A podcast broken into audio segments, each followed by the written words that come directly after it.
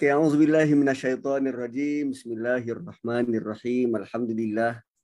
Alhamdulillahilladzi hadana li hadza wa ma kunna linahtadiya laula an hadanallah.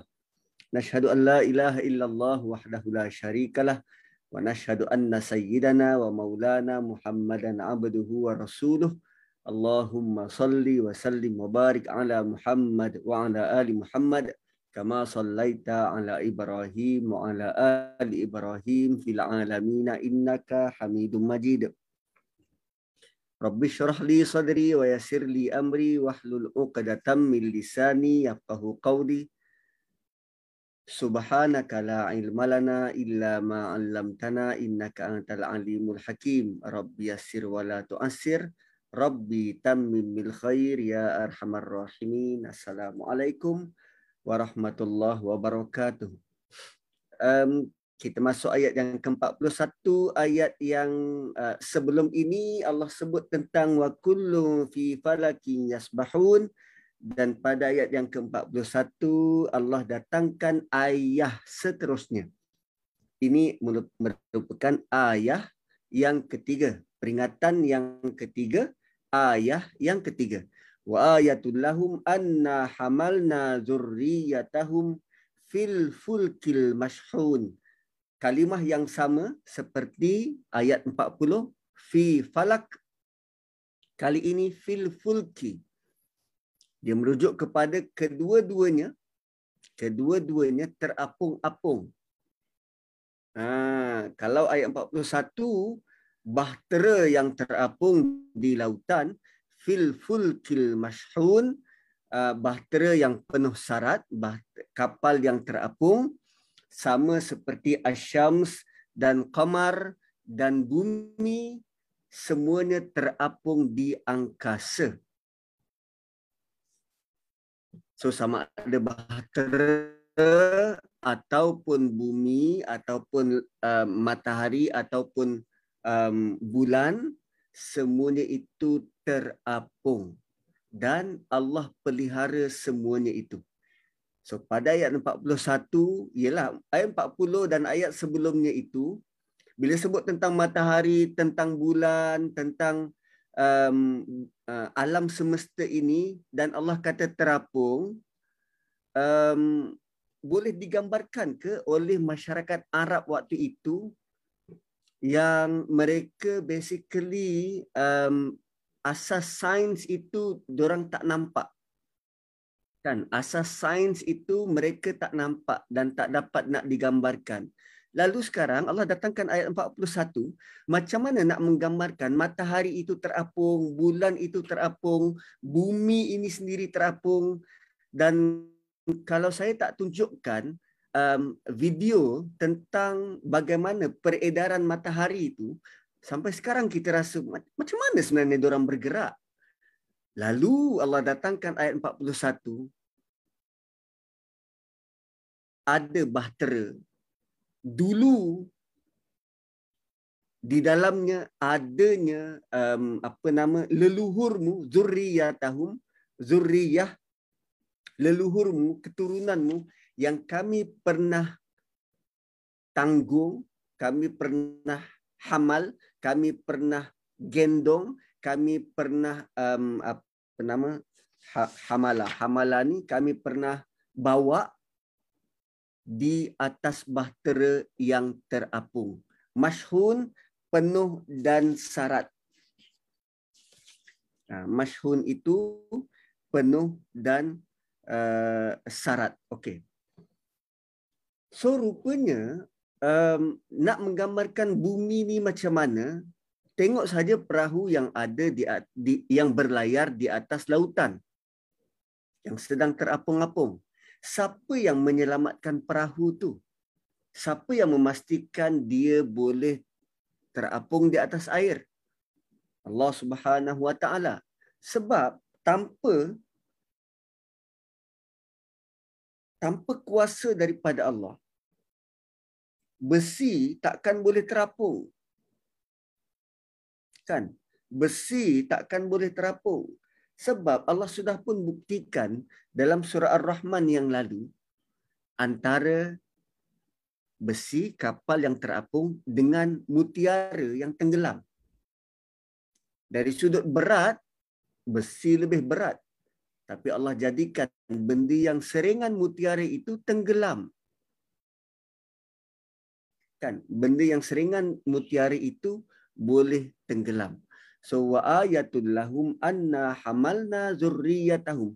Dan satu lagi dalil untuk mereka menginsafi ialah kami bawa berlayar keluarga-keluarga mereka dalam bahtera yang penuh syarat.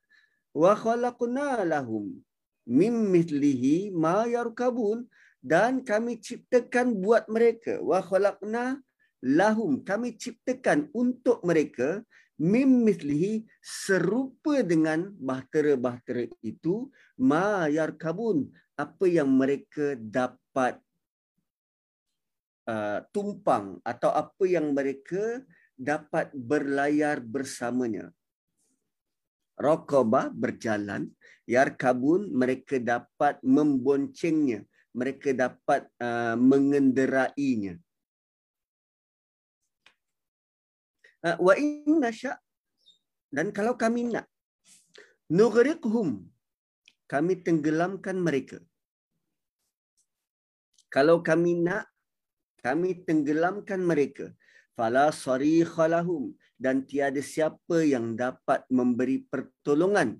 Walahum yunqazun, dan tak mungkin mereka dapat diselamatkan. Kalau kami nak, kami tenggelamkan dia. Ingat lagi kisah Titanic. Kan, kisah Titanic, dia tenggelam kerana apa? Kerana air yang keras. Kerana seketul bongkah ais, air yang dikeraskan. Sedangkan kapal itu dibina dengan besi, berlayar di atas air, terlanggar air yang keras. Allah tenggelamkan. Kalau ikut logik, besi dengan bongkah ais, besi lebih mampan dan mantap. Tapi Allah mentakdirkan untuk tenggelam. Tenggelam. Apapun alasan kita, tenggelam. Kan? Bagaimanapun kita merangka dan merancang. Bila Allah kata tenggelam, tenggelam. Wa inna sya' nughriqhum. So rupanya tenggelam ke timbul ini adalah atas kehendak dan perintah Allah. Bukan keupayaan manusia semata-mata. Allah boleh datangkan sebab dan musabab untuk dia tenggelam, dan lebih hebat daripada itu, tanpa sebab pun boleh tenggelam. Wa inna syaa, dan kalau kami nak, kami boleh tenggelamkan mereka. Nughriquhum fala sarikha lahum wala hum yunqazun. Dan di sini Allah perkenalkan wa inna syaa. Ayat sebelum ni tak ada. Tak ada tentang wa in nasyak, kalau kami nak. Sebab nanti pada peringatan yang kelima, Allah datangkan wa in nasyak ini dua kali. Lau nasyak lamasakhnahum, walau nasyak latamasnahum. Kalau kami nak. So peringatan itu setelah tiga kali peringatan, dan ini peringatan ketiga, dan dia pada level yang ketiga, ayatnya sudah mula intens, sudah mula keras. Sebab berlaku penolakan terhadap peringatan berkali-kali. Dan ini sudah kali ketiga. Ini sudah kali ketiga. Wa in nasya' nughriqhum fala sarikha lahum wala hum yunqazun. Dan bayangkan begini. Allah refer kepada peristiwa bahtera Nabi Nuh. Dan Allah bagi tahu waktu itu bahtera itu syarat. Syarat dengan penumpang. Bukan hanya manusia tetapi hidupan yang lain. Berpasang-pasangan. Background saya ada badak sumbu dan saya pakai topeng singa. Mungkin waktu tu badak sumbu dan singa juga naik bahtera yang sama. Anna hamalna zurriyatahum. Kami kami bawa keturunan mereka. Kalau Allah Subhanahu Wa Taala tenggelamkan manusia yang ada di atas bahtera waktu tu, pupus manusia ni, kita tak mungkin akan hidup. So ayat ini kita boleh pandang dari pelbagai bentuk dan sudut. Pertama, betapa Allah berkuasa selama-lamanya mendatangkan keselamatan kepada kita sewaktu kita sedang menaiki kenderaan yang kita kata kita cipta. Kan, wa khalaqna lahum min mithlihi ma yarkabun. Selepas daripada bahtera itu, adanya idea untuk manusia mencipta pelbagai bentuk dan jenis kenderaan. Kalau dalam surah yang lain, Allah sebut dalam surah An-Nahl, wa yakhluqu ma la ta'lamun, dan dia menciptakan apa yang kamu tidak pernah tahu. Benda yang akan datang kita tak tahu, apa lagi idea-idea yang manusia terfikir untuk cipta. Kan, sejak tahun 2000, sejak lama sebelum itu manusia sudah pun menggambarkan adanya kereta terbang. Cuba tengok cerita Back to the Future. 3 siri. Bagaimana siri kedua didatangkan, manusia menjangkakan pada tahun 1985, manusia menjangkakan 2015 sudah ada kereta terbang. Oh, rupanya masih belum ada. Belum menjadi realiti jangkaan waktu tu. Tapi di Rusia dan beberapa negara-negara maju sudah ada usaha untuk realisasikan kereta terbang. So wa yakhluqu ma la ta'lamun dalam surah An-Nahl, dan kami ciptakan kenderaan yang kamu tak pernah fikir. Mujur waktu Nabi Isra tu, Allah datangkan kenderaan bentuk buraq yang dicipta dari cahaya. So tinggi mana pun level penciptaan kita terhadap kenderaan, takkan mampu menandingi kenderaan yang Allah sediakan. Nah, itu juga merupakan rahmat besar Allah. Bab kenderaan itu dimensi pertama. Dimensi kedua, bagaimana Allah boleh selamatkan tatkala kita berada atas kenderaan kita sendiri. Tadi penciptaan kenderaan, ini dari sudut keselamatan. Bukankah bila kita dapat duduk atas kenderaan?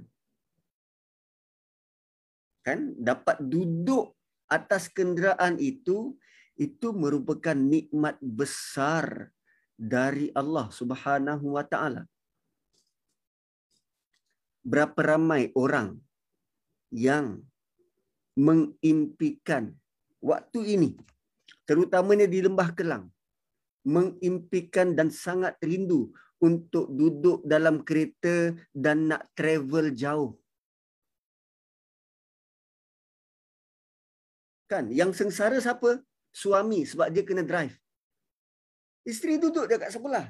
Rupanya dapat duduk dalam kereta tu nikmat besar. Kita dapat sandar ni. Kita duduk dapat sandar, itu nikmat besar. Sebab tu bila dapat duduk dan sandar, dapat duduk dan berehat atas kenderaan itu, kita digalakkan untuk baca doa. Apa doanya?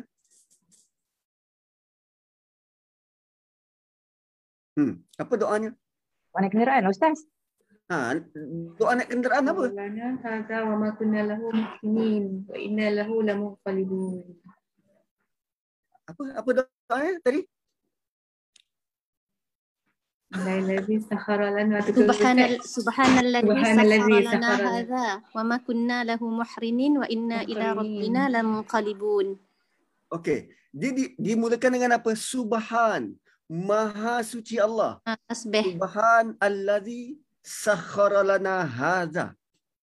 Sakhkhar ni kita boleh bersandar dan duduk tu merupakan nikmat besar. Lalu punyalah besar nikmat tu sehingga kita ucapkan apa? Subhan. Ungkapan tasbih meninggikan Allah yang memberikan nikmat.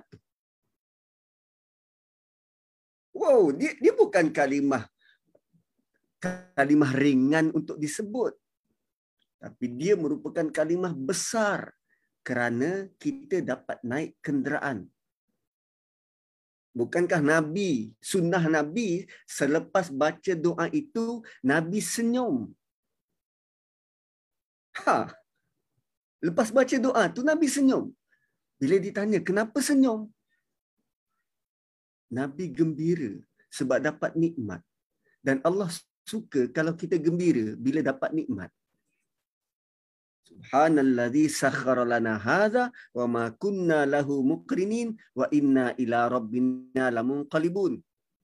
Dan Nabi tambah, subhanaka inni zalamtu nafsi faghfirli fa innahu la yaghfirudz dzunuba illa anta. Lepas tu Nabi senyum sebab Allah suka bila kita bertaubat. Sebab tu Nabi senyum. Sunnahnya adalah habis baca doa tu dan diikuti dengan apa yang Nabi tambah dan Nabi senyum. So saya melazimi buat macam tu dengan orang rumah. Habis dia baca doa naik kenderaan, ungkapan taubat dan senyum. Ibnu Abbas buat, para sahabat buat. Naik unta, habis baca doa, mereka senyum sebab Nabi buat. Gembiranya kita mengenangkan betapa Allah gembira mendengar hamba-Nya bertaubat. Wow. So, inilah bentuk-bentuk ayah yang kita perlu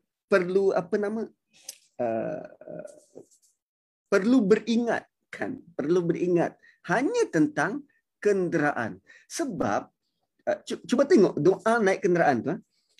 Subhanalladzi sakhkhara lana hadza. Maha Suci Allah yang memudahkan kami mengawal kenderaan ini. Wa inna ila subhanalladzi sakhkhara lana hadza wa ma kunna lahu muqrinin. Yang kami tiada upaya untuk mengawalnya. Wa inna ila rabbina lamunqalibun, dan hanya kepada Tuhan kami kembali. So bila kembali kepada Tuhan, kita nyatakan terus ayat taubat, subhanaka inni kuntu subhanalladzi sakhkhara lana wa ma kunna lahu muqrinin wa inna ila rabbina lamunqalibun. Subhanaka inni zalamtu nafsi faghfirli fa innahu la yaghfirudz dzunuba illa anta. Doa naik kenderaan ni, thank you. Doa naik kenderaan ini, kita menyatakan betapa kita ni lemah dan tak boleh nak kontrol kenderaan tu. Dan Allah nyatakan, wa inna sya'nughriqhum. Kalau kami tenggelamkan. Kalau kami nak, kami boleh hilangkan kawalan. Cuba tengok laporan-laporan berita bila berlaku kemalangan atau kecelakaan jalan raya.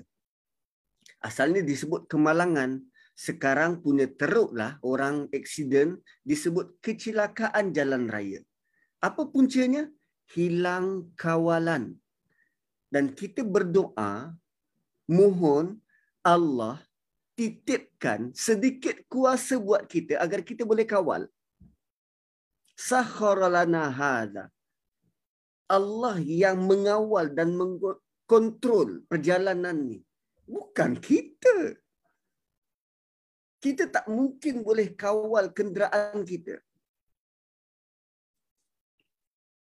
Yes. Ha, tu Ada hadisnya, inna rabbaka la ya'zabu min abdihi idza qala rabbi ighfirli dzunubi innahu la yaghfiru dzunuba ghairak. Nabisnya selepas daripada itu. Sebab bila bab kenderaan, dan Allah suruh kita perhati nikmat besar yang Allah bagi ni. Kerana bila berkaitan dengan kenderaan, kita tak mungkin dan tak mampu untuk mengawalnya. Dulu, kini, selamanya. Kalau dahulu orang berkenderaan, mengenderai apa? Menunggang apa? Unta dan kuda. Siapa yang menjinakkan unta dan kuda tu? Allah Subhanahu Wa Ta'ala. So, sama juga dengan kenderaan-kenderaan moden. Tuan-puan yakin ke bila kita tekan pedal brake tu, seluruh mekanisme itu akan berfungsi dan pedal brake kita akan mencengkam? Jika bukan, mereka semua tu tertakluk dengan kehendak Allah. Fuh. So, selamanya bila kita naik kenderaan atau bawa kenderaan, kita sebenarnya berada di bawah rahmat Allah secara mutlak. Kita takkan mampu untuk mengawal kenderaan itu personally, secara sendiri. Wa inna syaa nughriqhum, dan kalau kami nak, kami tenggelamkan mereka. Fala sarikha lahum wala hum yunqazun. Dan kenapa ungkapan-ungkapan istighfar, taubat sewaktu naik kenderaan ni? Kan tu surah Zukhruf ayat 13 dan 14. Jom kita tengok. Kenapa ungkapan-ungkapan istighfar dan taubat sewaktu naik kenderaan? Ada berlaku sesuatu ke? Ya. Sebab kita akan naik hantu bila bawa kereta. Terutamanya bila kita berada di tempat tertutup, kita punya perangai akan berubah. Sebab bila bawa kereta, kita sorang-sorang. Bila bawa kereta, kita sorang-sorang. Dan bila kita sorang-sorang, perangai kita berubah. Dan kita rasa kitalah owner kenderaan tu. Kan? Bila bawa kereta sorang-sorang dan kita rasa orang tak kenal dan tak nampak kita. Sebab tu ungkapan-ungkapan dan kita punya kesabaran menjadi nipis. Selama ni kita mengenali orang tu sangat lembut dan polite. Cuba tengok waktu dibawa kereta. Terutamanya bila berhadapan dengan jam. Ataupun bertemu dengan pemandu-pemandu yang kurang sabar. Dia juga akan terikut-ikut rentak tu. Ini maksud surah Zukhruf tu. Rabbana sakhkhara lana hadza. Maha suci Allah yang telah memudahkan kenderaan ini untuk kami. Sedang kami sebelum itu tidak terdaya menguasainya. Nah, itu tujuan doa naik kenderaan tu. Kita memang tak terdaya nak menguasainya. Allah yang memberikan peluang untuk kita mengawalnya. Itu hakikat kenderaan. Yang tak pernah kita terlintas, tak pernah terfikir pada mana-mana peradaban selain daripada Islam. Takkan mungkin wujud doa tu selain daripada Islam. Dan Allah ingatkan dalam surah Yaasin. Wa in nasya' nughriqhum fala sarikha lahum wala hum yunqazun illa rahmatan minna. Kita selamat kerana rahmat daripada Allah. Rahmatan minna wa mata'an ilahin, dan sedikit nikmat, kesenangan, mata, kemampuan untuk menggunakan alat ilahin hingga sampai ke satu masa. Kita ada tiga jenis kenderaan. Darat, udara dan laut. Ketiga-tiganya kita tak mungkin untuk kawal. Di darat, banyak kemungkinan untuk berlaku kecelakaan. Sama ada kalau kita berhati-hati memandu, kenderaan lain pula boleh sapu. Ingat lagi dalam 2-3 bulan ni, ada lori yang pemandunya di bawah pengaruh dadah, lalu dia bawa lori, dia sapu 4 ke 5 kereta, dan kereta terdekat adalah Maivi, dan Allah masih memelihara orang tu. Dan aksiden Maivi kuning lori.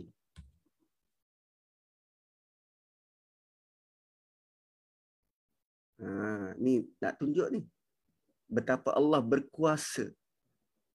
Kita tunjuk share screen. Lori rempuh. 7 kereta, pemandu Maivi kuning selamat. Loh, dia tak gerak.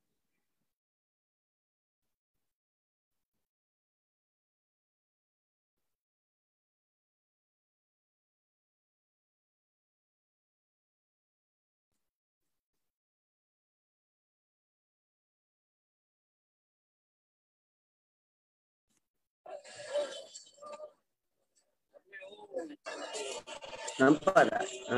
Tu, selamat orangnya. Tapi kereta hancur. Kalau bukan kerana Allah yang selamatkan, siapa lagi yang berkuasa untuk selamatkan tu? Yang hancurnya ni lorinya. So, wa inna sya' nughriqhum. Kalau kami nak, kami tenggelamkan dia. Kalau kami nak, kami datangkan aksiden. Kalau kami nak, kapal terbang yang terbang tu, kami terhempaskan. So, itu bentuk-bentuk nikmat yang Allah nak suruh kita tengok. Dan nikmat itu bukan nikmat kecil. Nikmat besar. Malah, kalau sama ada kita naik kenderaan di laut, di udara dan di darat, dan Allah datangkan ujian, katalah di udara. Allah datangkan air pocket. Kapal terbang tu menjunam. Betapa tinggi? Berapa tinggi iman kita waktu tu? Hui, segala ayat Quran kita baca. Yang tak pernah azan, azan. Yang tak pernah sebut nama Allah waktu tu. Tapi bila Allah selamatkan mendarat, apa jadi pada manusia? Dia lupa semua tu. Sedangkan waktu berada di udara, yang menyelamatkan dia siapa? Rahmatan minna wa mata'an ilahin. Allah Subhanahu wa ta'ala. So peringatan bentuk semacam ini, bila kita kenang-kenang semula, kesan dia apa? Hati kita akan hidup, hati kita akan subur dan hati kita akan beringat. Itu je sebenarnya yang Allah nak. Beringat ni supaya hati kita ni tersentak, tersedar dan teringat semula. Hati kita ni akan mula bergetar, hati kita akan mula rasa tunduk dan rasa takut pada Allah Subhanahu wa taala. Itu kesan baca Yasin. Wa idza qila lahumut taqu. Ini fasa seterusnya.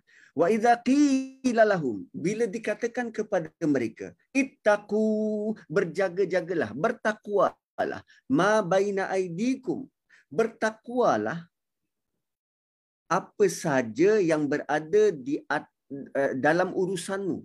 Ma baina aidikum maksudnya apa yang kamu sedang buat.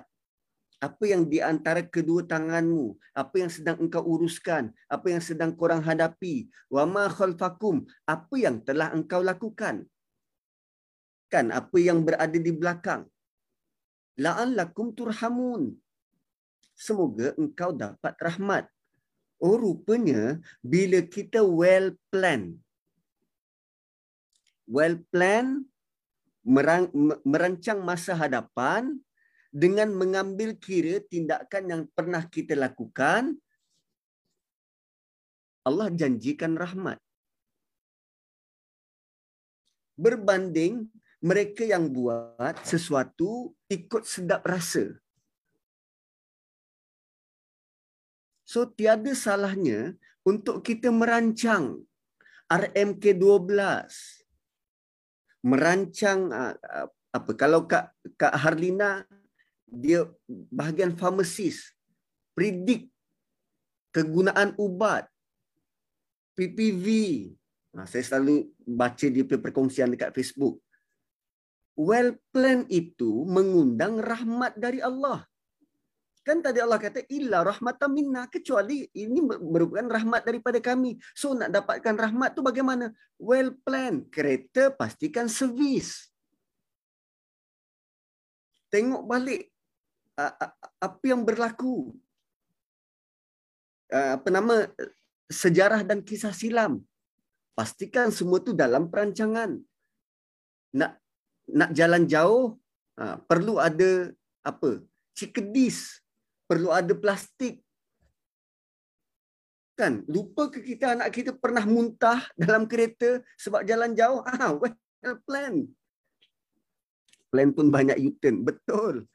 Tapi kerana pengalaman-pengalaman itu, kerana kita well plan, maka Allah datangkan pula bantuan-bantuan berbentuk rahmah. Turhamun tu. Beroleh rahmah. Orang yang tidak plan, dia akan kelang kabut lah. Tapi bila dia well plan, walaupun datang perkara-perkara yang tidak diduga, dia sudah bersedia. Tu wa idza qila lahumut taqu, bertakwalah ma baina aidikum wa ma khalfakum la'allakum turhamun, semoga engkau dapat rahmah. Wa ma ta'tihim min ayati rabbihim, dan tiada suatu keterangan yang sampai kepada mereka dari keterangan-keterangan Tuhan mereka, melainkan mereka selalu enggan menerima. Allah datangkan ayat. Kan ada 3 ayat yang dimulai dengan ayah. Lalu sekarang ni Allah kata wa ma ta'tihim min ayati rabbihim. Kami datangkan ayat-ayat kepada mereka, malangnya mereka berpaling. Surah Yaasin sudah berada di atas muka bumi ini sejak 1400 tahun yang silam. Dan pada hari ini kita belajar, mengerti dan bertadabbur. Ini sudah masuk minggu keempat kita tadabbur surah Yaasin. Dan Allah bagi tahu surah ini sudah berada sekian lama. Dan selama ini ramai orang berpaling daripada ayat-ayat Allah.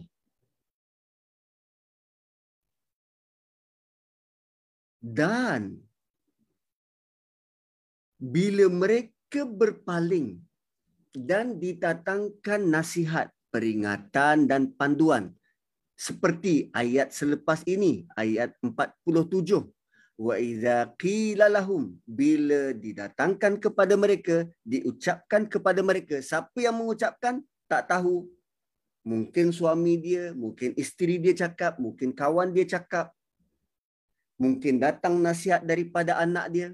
Wa idza qila lahum anfiqu, tadi di atas ittaqu, beringat, berjaga-jaga. Kali ini nafkahkanlah, dermakanlah, anfaqu, belanjakanlah, mimma razaqakumullah, apa yang telah razaqa, fi'il madhi. Rezeki itu Allah dah bagi, apa yang telah Allah rezekikan kepadamu. Infaklah, belanjalah, jangan kedekut sangat. Apa kaitan dengan ayat sebelum? Bukankah banyak dah nikmat Allah bagi daripada alam sekitar kita, daripada atas cakrawala, daripada kenderaan yang kita sendiri buat, kita sendiri bina dan cipta, kita sendiri tunggang. Lalu sekarang datang pula rezeki-rezeki yang Allah dah bagi ni, nikmat-nikmat yang Allah dah bagi ni, infaklah, belanjakanlah. Dan selalunya bila sebut tentang infak, apa dia? Harta dan kekayaan. Harta dan kekayaan. Maka apa balas orang-orang yang kafir ni? Kan?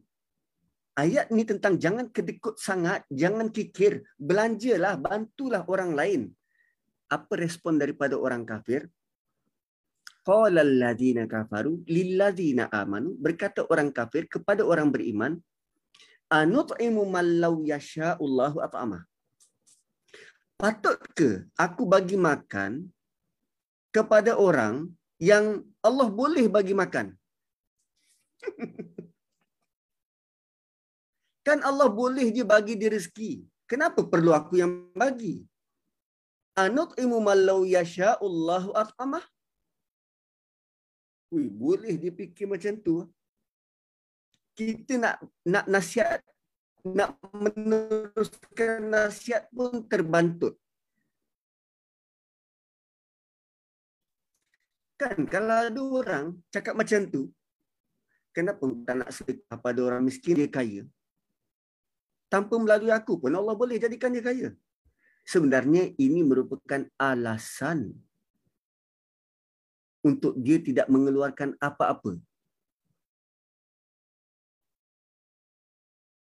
Oh, rupanya bentuk macam ni Allah tidak suka, sehingga didatangkan alasan tu. Dan alasan ni sangat klise, sudah pun orang dahulu guna. In antum illa fi dhalalim mubin, kamu hanyalah berada dalam kesesatan yang nyata. Cuba kita tengok ayat berapa tu? Ayat 47. Setelah menjelaskan derhakanya mereka kepada Allah, ayat ini menguraikan keburukan perangai mereka, iaitu enggan menghulurkan tangan membantu orang lain. Tadi di atas ayat 46, mereka derhaka pada Allah. Hubungan dengan Allah tu mereka putuskan. Sekarang ayat 47, hubungan dengan manusia pun tak nak. So nak nampak DP connection, DP relation. Ayat di atas ayat 46, hubungan dengan Allah mereka sangat buruk hubungan dengan Allah. Bukan hanya itu, dengan sesama manusia pun tak nak membantu. Sebab tu apa? Kita tengok perkongsian Nas Daily. Menurut pemerhatian dia, tiada satu organisasi dalam dunia yang boleh mengumpulkan harta trilion untuk disedekahkan melainkan agama Islam. Trilion. Seluruh dunia orang bayar zakat. Tak ada satu organisasi yang boleh buat peraturan semacam itu dan mass of people boleh ikut kecuali agama Islam. Dan orang beriman takkan mungkin boleh keluarkan kenyataan macam ni. Kalau Allah nak jadikan dia kaya, Allah boleh jadikan dia kaya. Tak perlu melalui aku.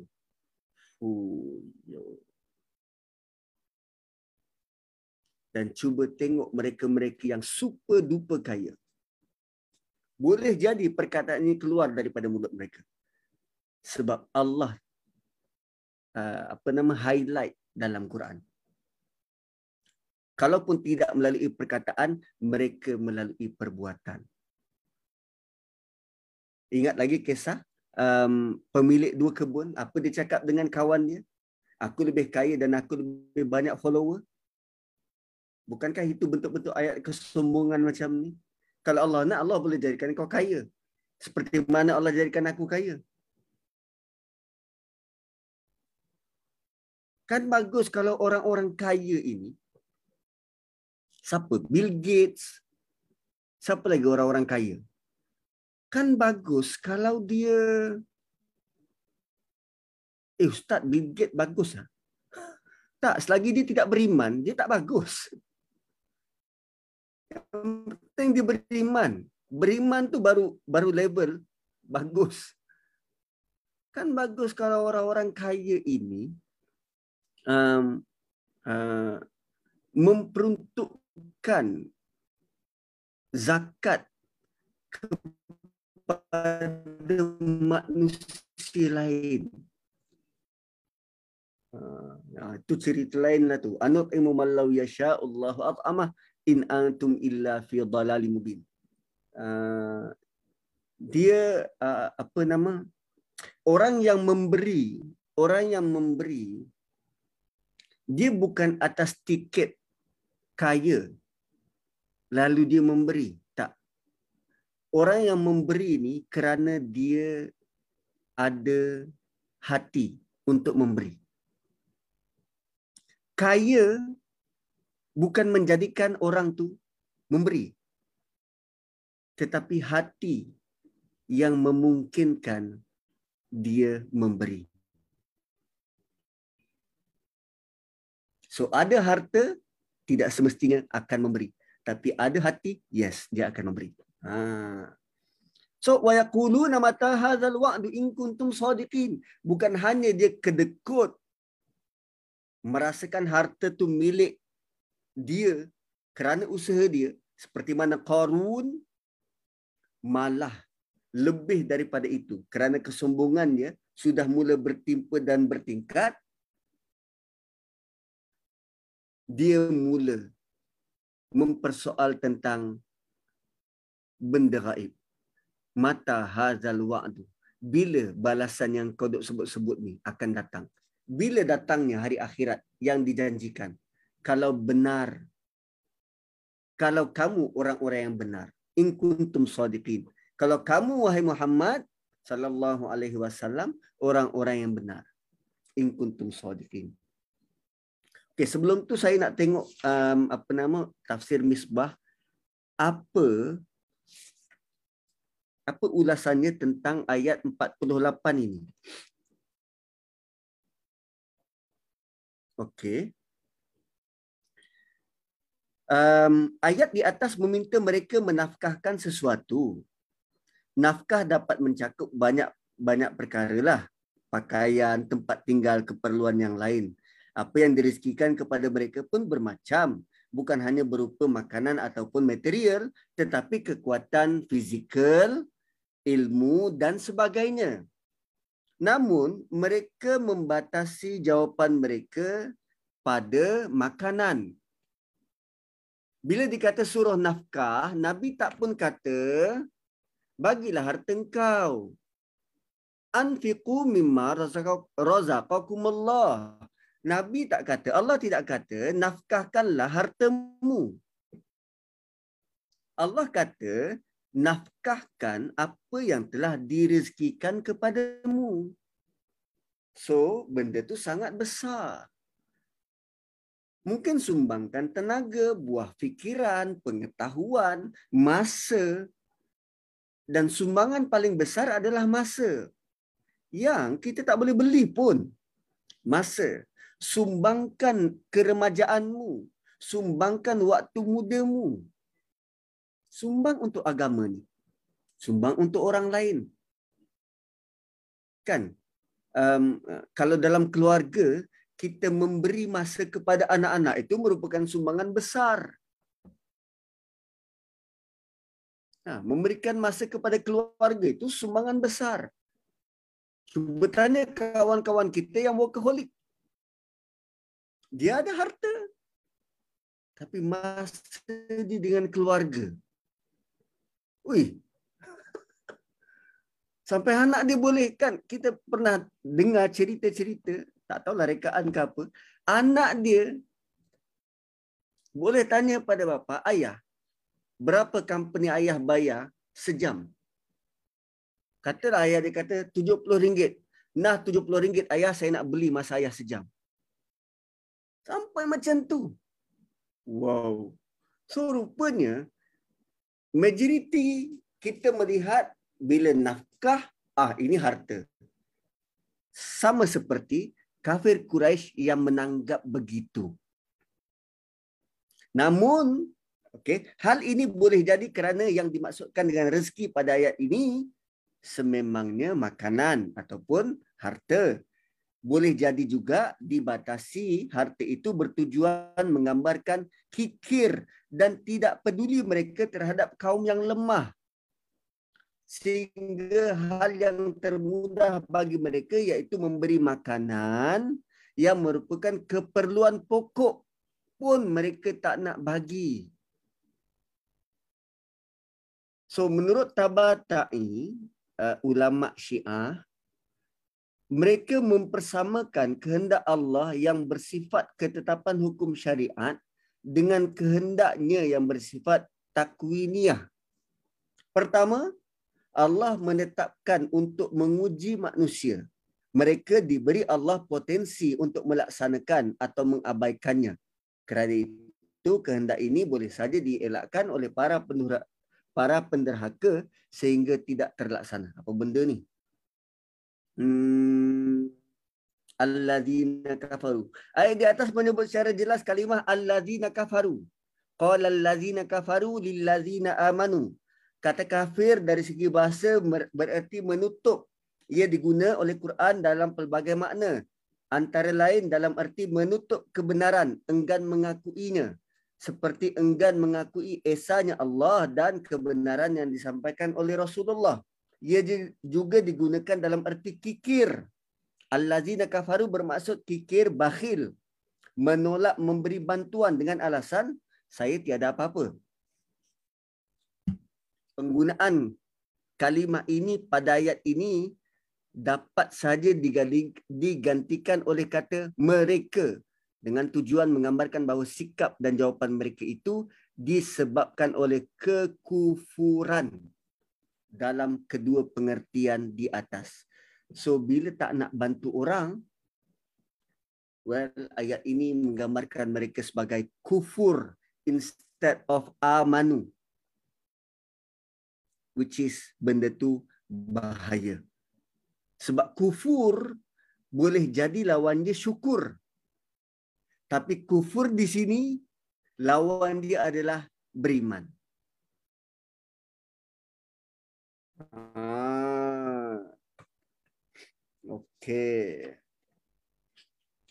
So wa yaquluna mata hadzal wa'du in kuntum shadiqin, bila hari kebangkitan kalau kamu benar.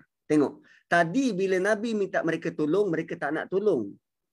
Bila Nabi berhajat, orang lemah ni berhajat minta dibantu, mereka tak nak bantu. Tapi mereka nak dilayan sebarang bentuk pertanyaan dan kehendak mereka. Wa yaquluna mata hadzal wa'du in kuntum shadiqin. Dan kan sangat ironi. Sangat klise. Kalau diorang nak kita bantu. Tapi kalau kita nak minta bantuan, mereka tak nak bantu. Ma yanzuruna illa sayha. Dan kali ini Allah jawab. Bila ditanya, mata hadzal wa'du in kuntum shadiqin. Bila hari kiamat kalau engkau benar? Dan sekarang Allah jawab, ma yanzuruna illa sayha. Apa yang mereka tunggu itu adalah hanya sebuah jeritan, sebuah pekikan wahidah, satu je. Ta'khuzuhum wa hum yakhisimun. Setelah itu mereka takhuzuhum tu mereka di grab, diregut, diragut. Akhazakan ambil secara paksa, mereka direntap. Mereka direntap. Wahum yakhisimun, sedangkan mereka waktu tu dalam keadaan leka. Leka apa? Bertengkar. Yakhisimun, mereka dalam heedless. Leka dengan urusan dunia. Ini kali kedua Allah sebut tentang sayhah. Dekat mana lagi kita jumpa? Sebelum peringatan ketiga. kan, sebelum peringatan ketiga. Juga dalam bentuk Sayhatan Wahidah ayat 29.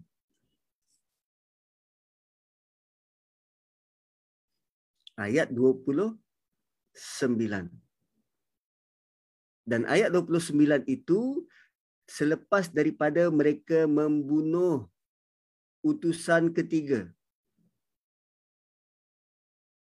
Kan, wa ma anzalna ala qaumihi min ba'dihi min jundin minas sama'i wa ma kunna munzilin. Kami tak perlu turunkan tentera untuk menguruskan mereka. Kami cuma bagi satu jeritan saja. Kemudian semua senyap sunyi, padam. Fa idzahum khamidun. Kemudian padam. Dan ini kali kedua Allah bagi tahu tentang Sayhah Wahidah. So kita masih lagi nak leka, masih lagi tak nak ambil peduli. Ini kali kedua peringatan tentang Sayhah Wahidah. Masih lagi nak tanya bila kiamat, bila kiamat?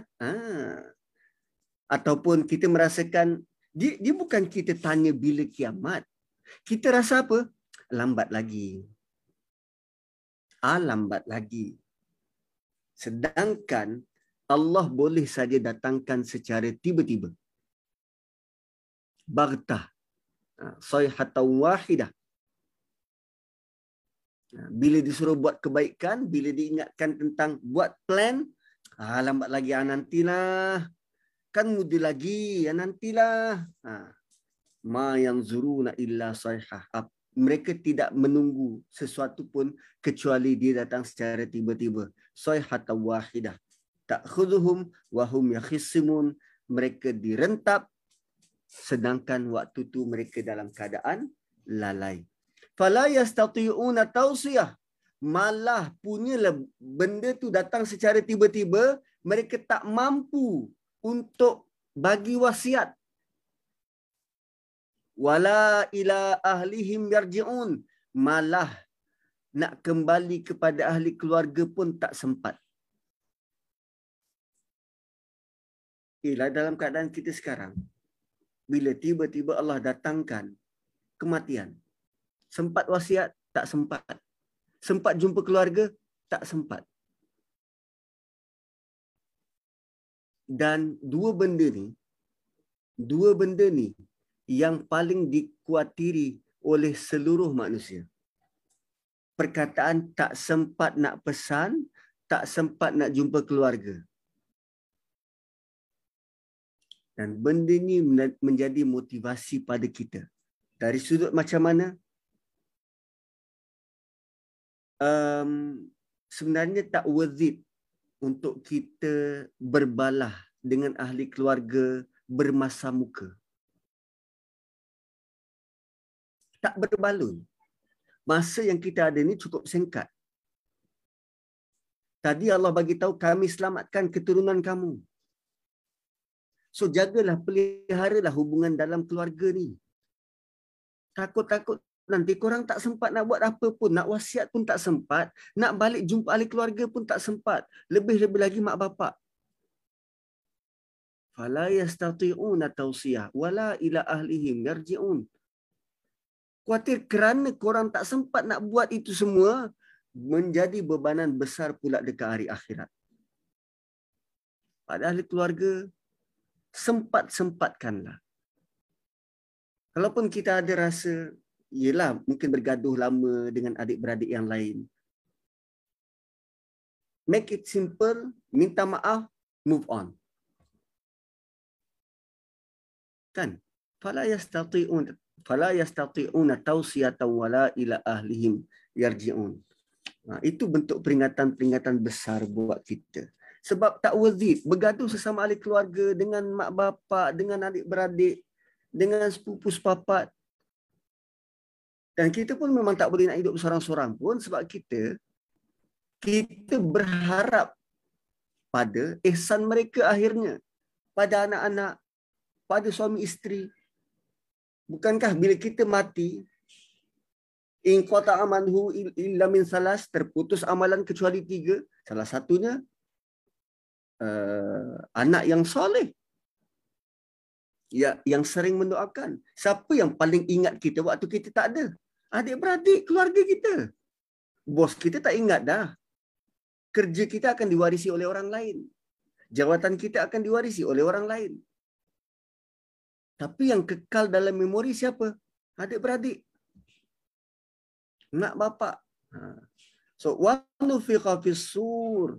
Lantas Allah terus daripada tadi ingatan mereka tak sempat nak buat apa-apa, terutamanya benda yang paling penting untuk manusia, ahli keluarga, tentang wasiat. Lantas Allah teruskan perbincangan menuju ke hari akhirat. So, kita bakal masuk ke peringatan keempat.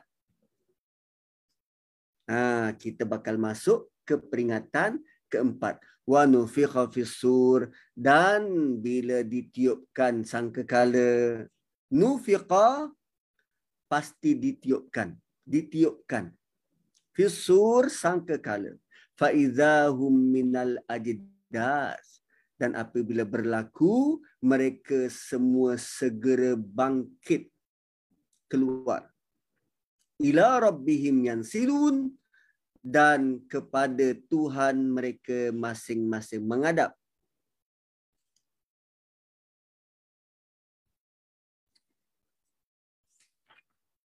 Soihah, ini ayat 51. Dan ditiuplah sangkakala, maka serta-merta mereka keluar dari kubur-kubur mereka menuju Tuhan. So, tiup sangkakala, ajdas, keluar daripada kubur, ila rabbihim yansilun, masing-masing menghadap Tuhan. Mereka berjalan keluar dengan cepat lagi penuh kesungguhan. Manusia yang ketika hidupnya di dunia mengingkari hari kebangkitan terperanjat dan takut, apalagi setelah melihat siksa yang menanti. Setiap sangkakala bangkit terus menuju Tuhan. Qalu ya wailana. Maka sebahagian besar berkata, ya wailana. Tengah kuliah. Ya wailana. Celakalah kami. Mamba'asana. Siapa yang membangkitkan kami? Mimmarqadina. Daripada lena yang panjang. Dan kita tahu sewaktu sangkakala pertama ditiup, sayhatan wahidah tadi, itu merupakan sangkakala pertama, dan nufikha fis-sur, sangkakala kedua, in between. Sangkakala pertama ayat 49 dan sangkakala kedua ayat 51, in between, semua makhluk mati. Lalu segala bentuk siksaan dalam alam barzakh terhenti. Maka digambarkanlah waktu itu adalah lena yang panjang. Itu bagaimana nak memahami kenapa mereka melalui lena yang panjang. Marqad adalah tidur lena. Seperti Ashabul Kahfi. Watahsabuhum aiqaza wa hum ruqud. Kamu menyangka mereka bangun sebab mata terbeliak, sedangkan mereka sedang tidur nyenyak. Rukud, perkataan yang sama. Hadza ma wa'ada ar-Rahman. Sebab tu ada saktah. Kenapa saktah? Sedang mereka sebut ada jawapan. Ini adalah janji daripada Allah Ar-Rahman. Wa sadaqal mursalun. Dan ini bukti bahawa apa yang disampaikan oleh rasul-rasul itu benar. So, ayat ini, audiensnya pelbagai. Paling utama adalah kafir Quraisy. Yang kedua, penduduk Yasin tu. Dia hantar sahabat dia, kan Rasul ketiga tu, dimatikan, dibunuh, masuk dalam kubur. Sekarang ini, bila mereka bangkit daripada kubur, ada suara yang kata, ini janji daripada Tuhanmu Ar-Rahman, dan apa yang sahabatmu sebut dulu betul. Uyuh. Ini bukti apa yang sahabatmu dulu sebut. Ada 6 ayat itu betul. Wasadaqal mursalun. Tengok bagaimana mereka rasa waktu tu. Sebab bagi mereka, waktu mereka pukul Rasul ketiga tu, mereka bunuh, mereka rejam, mereka merasakan, wah, kami punya balasan paling dahsyat. Sekarang Allah jawab. Yang tadi korang kata apa? In kuntum sadiqin. Kan? Mata hazal wa'du in kuntum sadiqin. Bila hari yang dijanjikan tu, kalau kamu orang-orang yang benar, Allah jawab balik. Wa sadaqal mursalun. Ini yang disebut dulu. Bukti benarnya mereka. Alamak.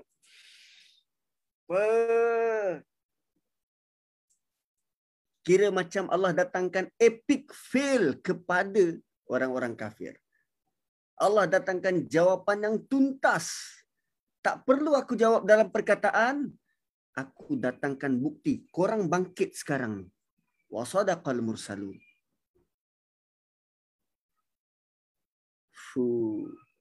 Dia seolah-olah macam ni lah. Bila kita sedang berbalah, dengan kawan satu atas apa jua benda, tiba-tiba datang guru besar. Kan dekat waktu sekolah rendah dulu kita gaduh dengan kawan, datang guru besar tepuk bahu kita, tak apa, biar saya jawab. Guru besar datang cover kita.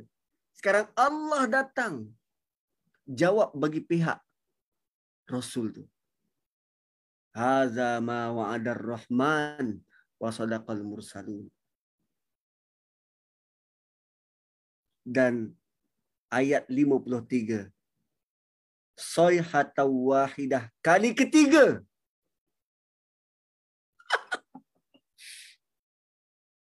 Kita pernah perasan ke dalam Yasin ada sayhah wahidah? 3 kali. Ustaz, yang perasannya Mubin je Ustaz. Al-Hayah tak tahu, tak perasan. Yang sayhatan wahidah ni pun pakai langgar je lah baca. 3 kali rupanya. Sayhatan wahidah. Peringatan berturut-turut, berkali-kali tentang jeritan, tentang sangkakala. 3 kali. Hari ini baru. 3 kali. Wow. In kanat illa sayhatan wahidah. Hanyalah semua itu berlaku hanya dengan satu pekikan. Fa idahum jami'un ladaina muhbarun, dan serta merta mereka datang berdiri, berhimpun di hadapan Allah, tegak berdiri. Hanya dengan satu pekikan. Oi, berapa kali pekik ni? Kali pertama, tiupan sangkakala pertama. Kemudian nufikha fi sur, tiupan sangkakala kedua. Dan ini pekikan yang ketiga. Dan kita pun tak tahu bentuk macam mana sebab kita tidak berada di situ. Belum berada di situ.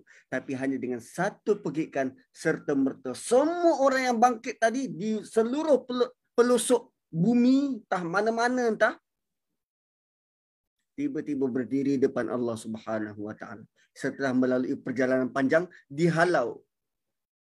Cara dihalau tu kena baca surah Hadid. Hanya dengan satu pekikan.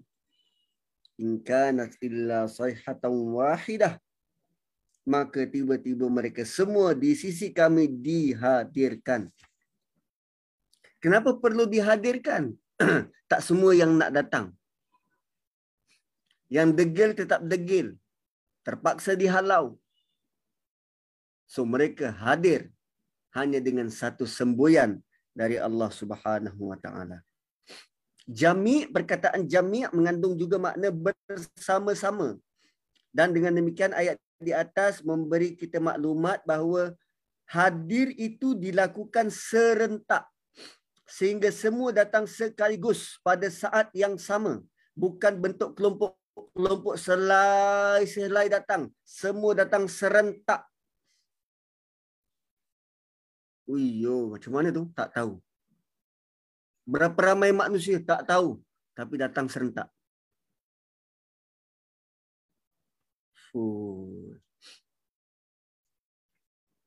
Dan ayat di atas, jami'un ladaina. Kita tahu ladun lebih dekat berbanding indah. So ayat di atas menggunakan kata ladaina yang kesannya berbeza sama sekali dengan kesan perkataan indana. Walau keduanya boleh saja diterjemahkan sebagai di sisi kami. Perkataan yang digunakan pada ayat ini memberikan kesan adanya sesuatu yang berada di luar dugaan atau jangkauan pemikiran kita. Macam mana benda tu berlaku? Tak tahu. Hanya Allah yang tahu. Jami'un ladaina tu. Penggunaan di sini untuk mengisyaratkan betapa peristiwa tersebut sangat-sangat luar biasa sehingga tidak dapat terjangkau oleh nalar pemikiran kita. Ini kitab tafsir ni sebut. Demikian pendapat Al-Biqai. Macam mana dikumpulkan? Tak tahu. Tak tahu. Nak tahu? Kena berada di situ.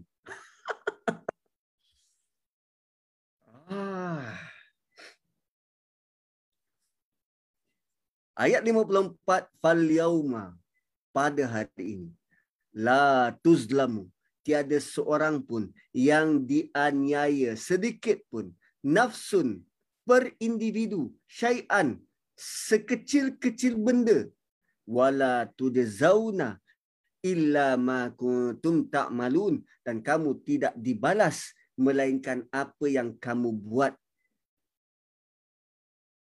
Wala tujzauna illa ma kuntum ta'malun, kamu tidak dibalas kecuali dengan apa yang telah kamu buat, merupakan penjelasan sekaligus bukti bahawa pada hari itu tidak akan ada kezaliman.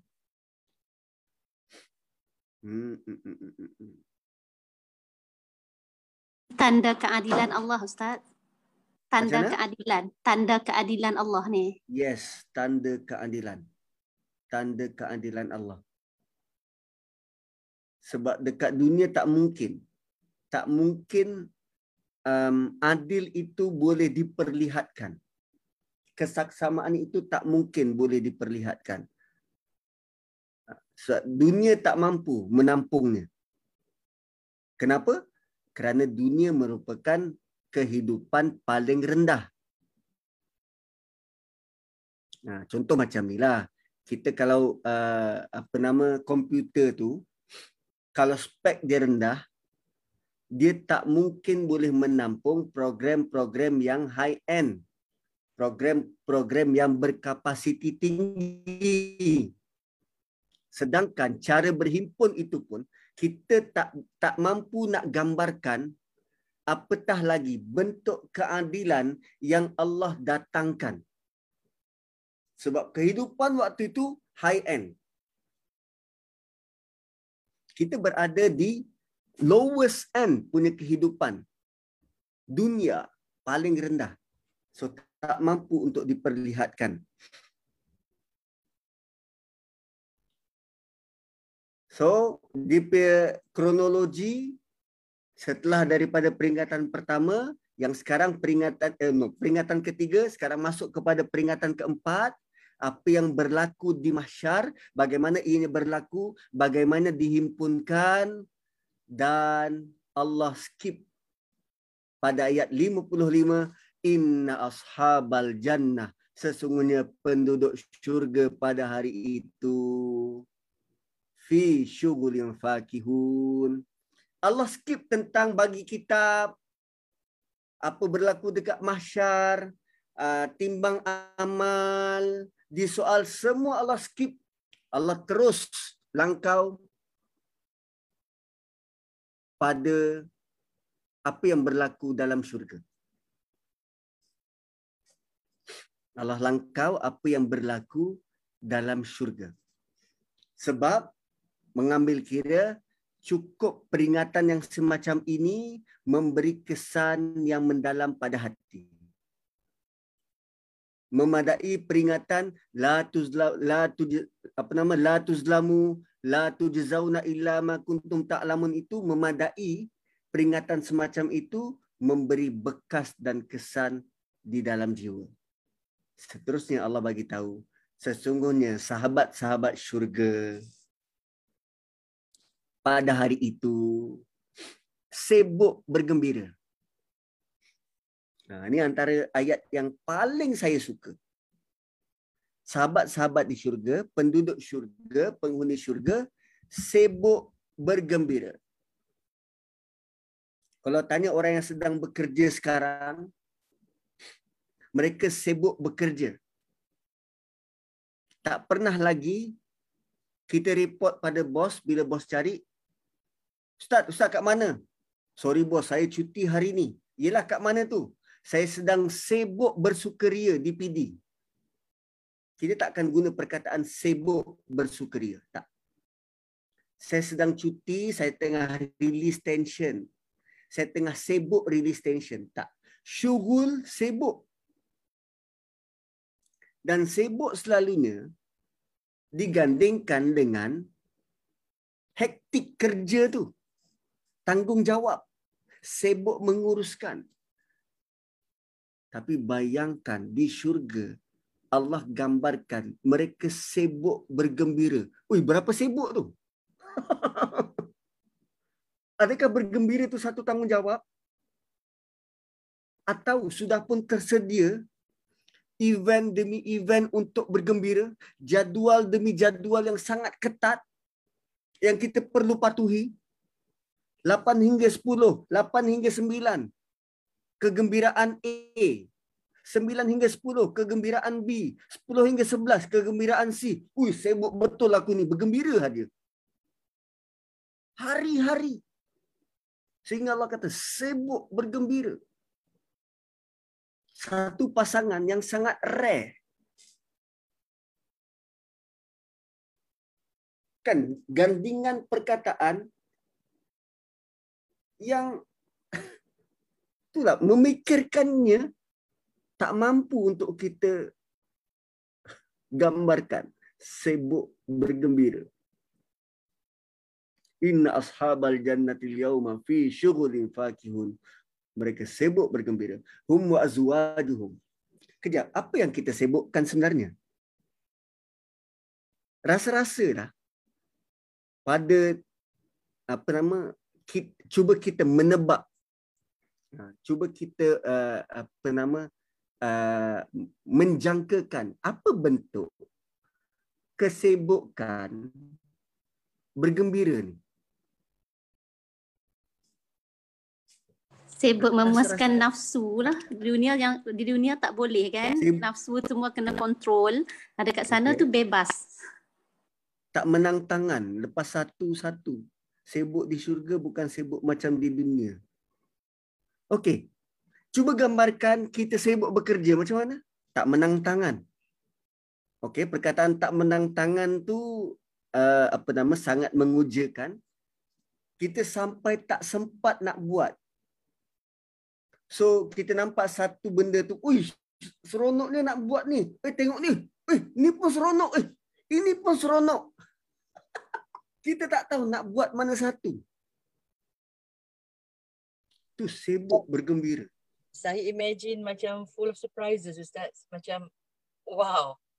So many wows. Macam so full of surprises. Dan kita macam tak expect dan discoveries kot, Ustaz. Dan sibuk discoveries. Discovering new things and perkara yang unimaginable lah, Ustaz kot. Sibuk betul. Okay. Betul. Jadi, kalau dalam translation Sahih International tu will be amused. In joyful occupation. Amused. Yeah. Mungkin kita ambil masa untuk duduk, bertenang. Sangat banyak. Dan tak tahu nak buat apa. Yelah macam kanak-kanak first time masuk Disneyland. Itu pun dia nak, yang ni pun dia nak, yang tu pun dia nak. Dan bila balik ke rumah, dia keletihan dan tertidur. Why? Dia sangat gembira. Sangat banyak benda yang dia boleh main dan dia berhibur. Fi syughulin fakihun. Ustaz ni ayat-ayat targhib lah kan, ayat-ayat yang berita gembira bagi orang yang beriman kan, bagi motivasi lah kepada kita. Sebab sebelum tu Allah bagi ayat-ayat ancaman kat kita, ayat-ayat tarhib kan. Betul, betul. So apa nama, di tengah-tengah, sebab selepas daripada ni akan cerita pasal akhirat, akan cerita pasal pembalasan. Selepas daripada ini cerita pasal syaitan. La ta'budu syaitan, jibilan kasira, jahannam. Tapi bab syurga, hanya beberapa ayat ini, kita sudah rasa joyful, sudah rasa gembira, eager nak masuk, tak sabar-sabar. Dan Allah hanya kata, engkau sibuk bergembira. Hanya dengan beberapa perkataan itu, kita sudah rasa teruja. Dan ayat ini sangat umum. Allah tidak pun detailkan. Ayat ini sangat umum. Pendetailan ayat 56. Dan Allah kata al-yauma. Inna ashabal jannatil yauma. Al-yauma tu ada alif lam. Dan al-yauma tu the day. Akan sampai nanti satu hari, dan hari itu tertentu untuk ahli syurga bergembira semahunya. Dan setiap hari adalah hari baru. Al-Yauma. Takkan mungkin akan sama seperti semalam. Al-Yauma tu. Setiap hari adalah hari yang spesifik. Dan kenapa Allah kata Al-Yauma? Sebab biasanya Al-Yauma ni yang kita faham dia ada sehari semalam. Ada peredaran matahari, sedangkan di syurga tiada matahari. Kita tak tahu bentuk hari itu bagaimana berlalu. Dan dia tak mungkin sama dengan dekat dunia ni, ada siang dan malam. Tapi Allah kata, Al-Yauma.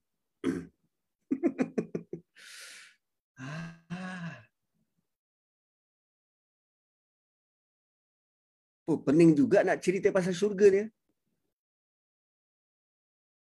Dan ilal yauma, macam mana bertukar hari di syurga tu pun kita tak tahu bentuknya. Tapi Allah kata al yauma. Hum wa azwajuhum, mereka dan pasangan mereka. Pasangan tidak semestinya suami isteri. Pasangan mungkin rakan-rakan karib, kawan-kawan, mungkin ahli keluarga, mungkin sahabat handai. Wa azwajuhum, pasangan mereka, fi zilalin, berada di bawah naungan. Alal araiki. Dia ada satu naungan, satu bumbung besar. Alal araiki, mereka pula berada di atas wing chair. Muttaqi'un, duduk. Araik. Apa araik?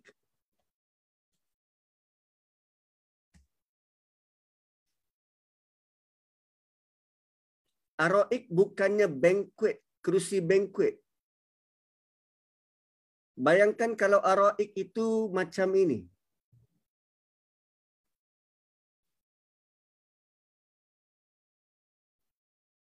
Dan especially made untuk kita. Images. Ataupun kita tulis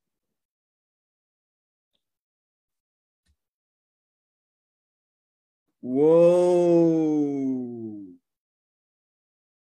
Kan dapat macam ni. Singgah sana, serun. Muttaqiina 'alal araik. Singgah sana. Oh, ni lawa.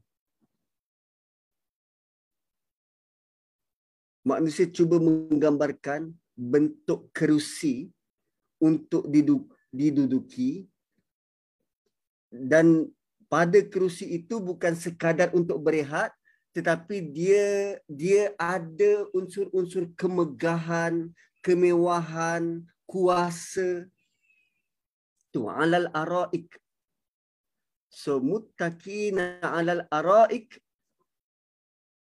Hum wa azwajuhum fi zilalin alal araiki muttaqiun. Mereka duduk di atas singgasana di bawah satu bentuk naungan. Naungan yang macam mana kita tak tahu. Lahum fiha fakihah. Mereka memiliki buah-buah.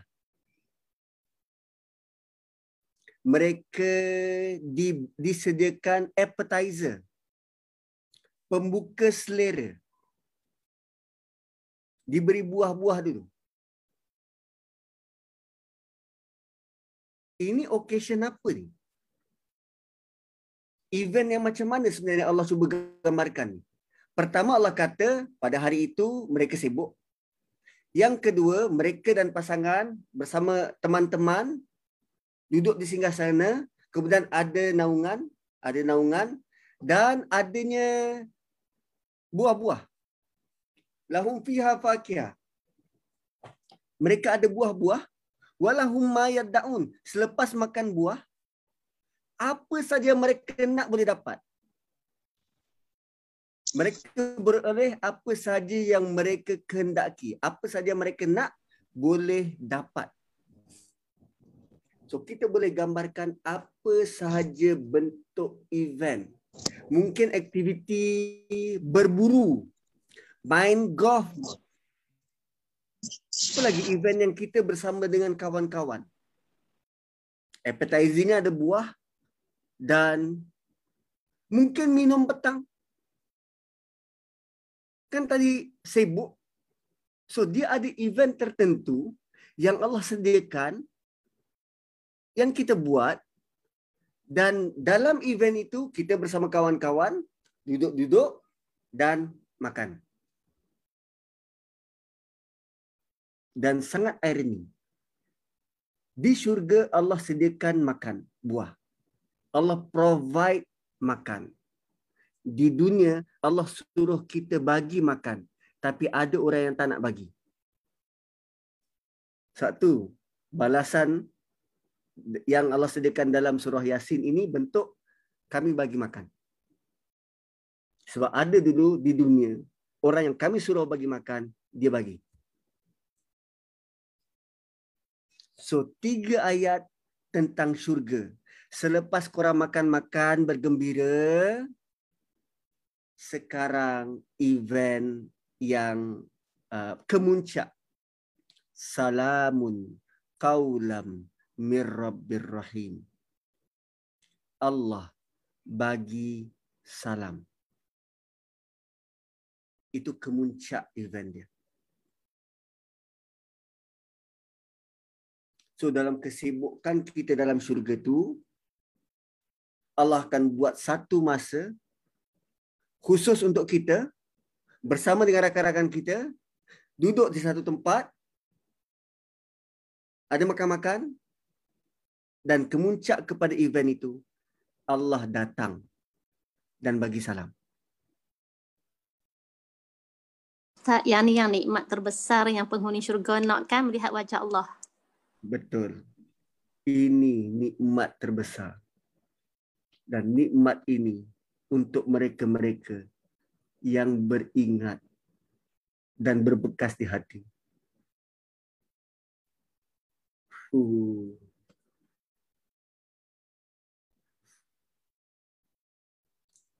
Salamun qaulam min rabbir rahim. Kita baca dan kita lalu ayat ni tanpa apa-apa emosi. Sedangkan Ustaz, ayat ini baca 7 kali Ustaz. Baca 7 kali. Ya. Iyalah, baca 7 kali tapi tak tahu kenapa kita baca. Minta hajat Ustaz. Ha. Sedangkan itu gambaran nikmat paling besar Allah bagi salam. Mungkin dia minta kita, kita minta Allah bagi nikmat kepada kita lah kot. Sebab kita berhajat kan, kita berdoa. Daripada masa salamun bukan 7 kali kita baca. Kami dia aja 3 kali kat je dah. 3 kali masa dekat asrama baca je lah tapi tak faham apa. Di situ nampaknya ada khilaf pendapat. Ada yang kata 3, ada yang 7. Ulama' khilaf di situ. Subhanallah. Nak baca 7 ke 3 ni? So rupanya ayat 58 ini menjadikan kita perlu laluinya dengan penuh pengharapan. Aku nak melihat wajah Allah, nak dengar salam daripada Allah.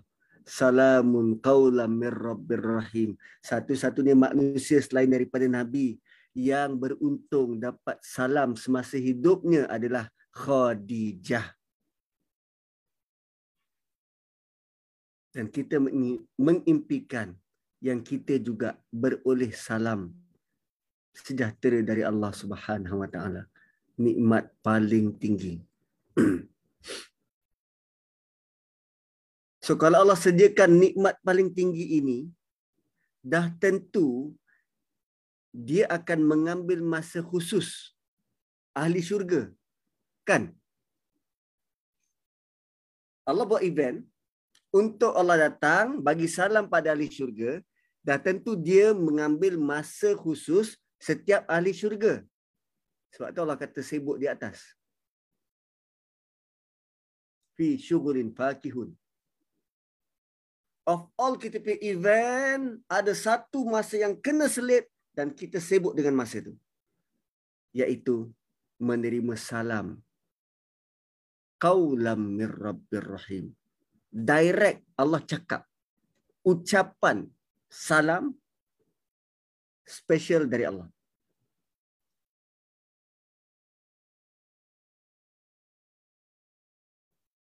Dan ayat 59. Next week. Ayat 59. Satu ayat sebelum makra' tu ditutup. Satu ayat sebelum makra' baru. Ayat penuh penghinaan kepada orang-orang mujrim. Wamtazul yauma ayyuhal mujrimun, bukan Allah cakap, malaikat cakap berambus engkau orang kafir daripada sini. Ini bukan urusanmu, berambus. Ma'ai. Selepas ayat tentang nikmat terbesar, ada satu ayat sebelum tutup. Seolah-olah Nabi kan baca tentang nikmat syurga dan berpaling kepada orang-orang kafir, dah berambus.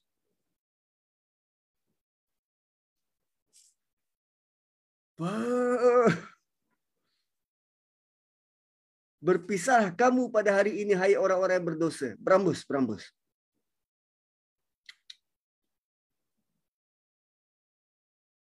Satu penghinaan, satu lagi diorang dah berharap konon-konon diorang pun dapat. Tak. Korang berambus. Ini bukan korang punya. Ustaz, boleh macam tu. Ustaz, dalam surah-surah lain Ustaz, ada ke ada perkataan lagi salamun qawlan min Rabbir Rahim ni selain pada surah Yaasin? Dalam surah-surah lain ada ke? Ke dalam surah Yaasin saja kita dapat salam kepada Allah? Hanya dalam surah Yaasin. Surah Insan Allah bagi minum tu. Itu kita mengharapkan redha Allah kan, yang tu kan surah Al-Insan tu kan. Okey, tapi maknanya dalam surah Yaasin ni keistimewaannya kita dapat salam dari Allah kan. Tetapi kan kita tak faham sebenarnya apa yang kita baca tu kan, kita tak tahu benda tu sangat-sangat istimewa lah kan.